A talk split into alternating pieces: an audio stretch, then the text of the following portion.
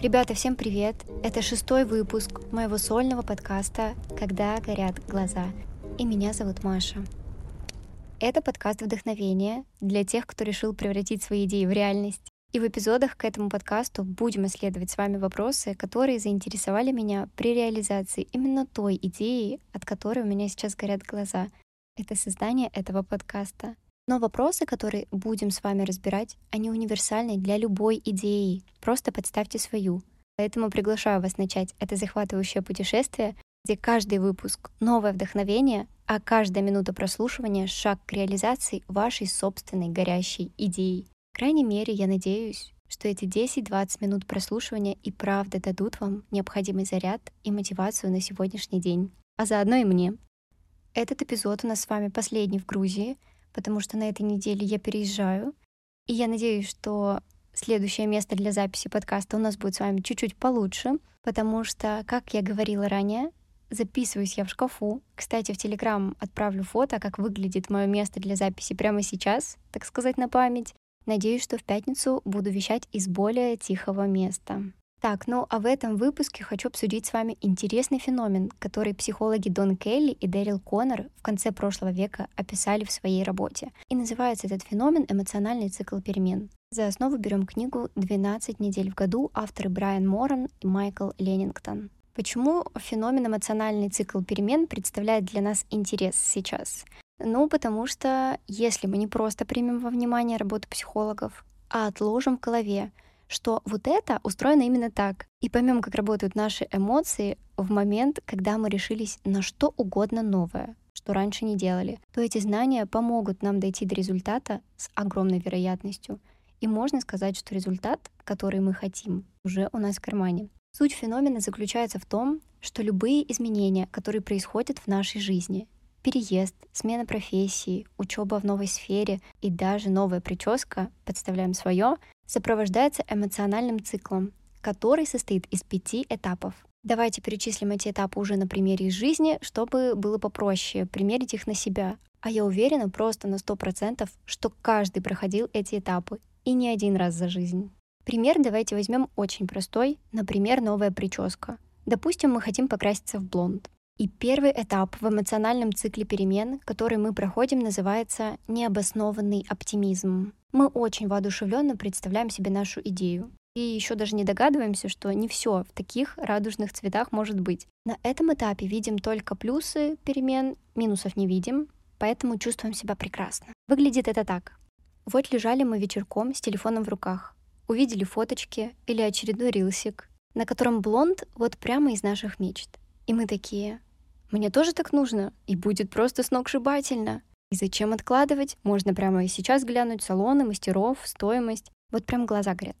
Мы уже вообразили, как классно будет нам с блондом, и как нам еще и укладку сделают, и как раз под то самое платье отлично подходит. Вообще шик. Нашли салон, он, оказывается, все это время рядом с домом был, и уже даже записались на эту неделю. Все, отлично.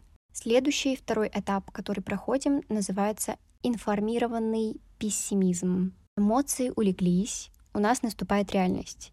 И начинают появляться сомнения. Мы задаем себе вопросы, довольно логичные на этом этапе. Стоит ли нам вообще делать блонд? Это как-то по бюджету бьет, плюс волосы точно испортятся от обесцвечивания. Еще и маски для волос придется покупать, прочий уход.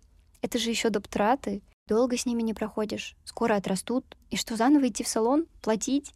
Но не так это и классно, да? Вроде уже и наш цвет волос не так плохо смотрится. В общем, информированный пессимизм — это этап сомнений.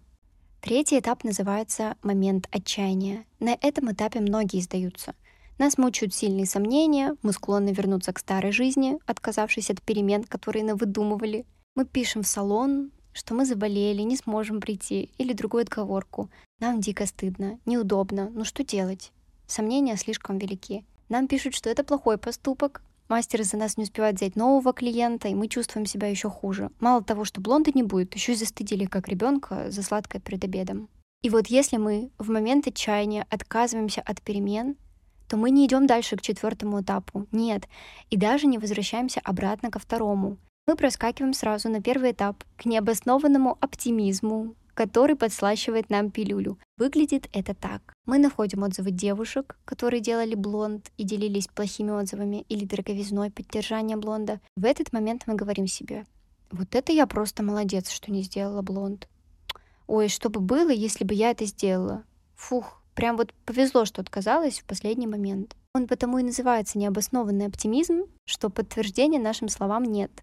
Мы необоснованно радуемся, что не совершили что-то новенькое. Но что будет, если мы заранее знаем о том, что существует такая штука, как эмоциональный цикл перемен, что это нормально и так устроен наш мозг. Если мы подождем момент отчаяния, этот третий злосчастный этап, и не будем рубить с плеча и отказываться от записи в салоне, то мы приходим в четвертый этап. Четвертый этап называется информированный оптимизм. Если мы преодолеваем момент отчаяния, возвращаемся к позитивным эмоциям, мы информированы о последствиях, приходим в салон, где нам все-таки делают блонд, советуют уход. Мы очень счастливы, потому что получилось-то еще лучше, чем мы представили, и цена, которую мы платим за перемены, кажется уже не так велика. Чувствуем, будто вернулись крылья с первого этапа цикла. После этого мы доходим до пятого этапа, который называется «Успех и самореализация». Наконец-то мы видим результат наших действий, и мы в восторге. И под этот цикл мы можем примерять любые наши идеи, будь то создание своего подкаста или создание блога о даче на YouTube, смена профессии филолога на тату-мастера, открытие своего инди-агентства по разработке игр.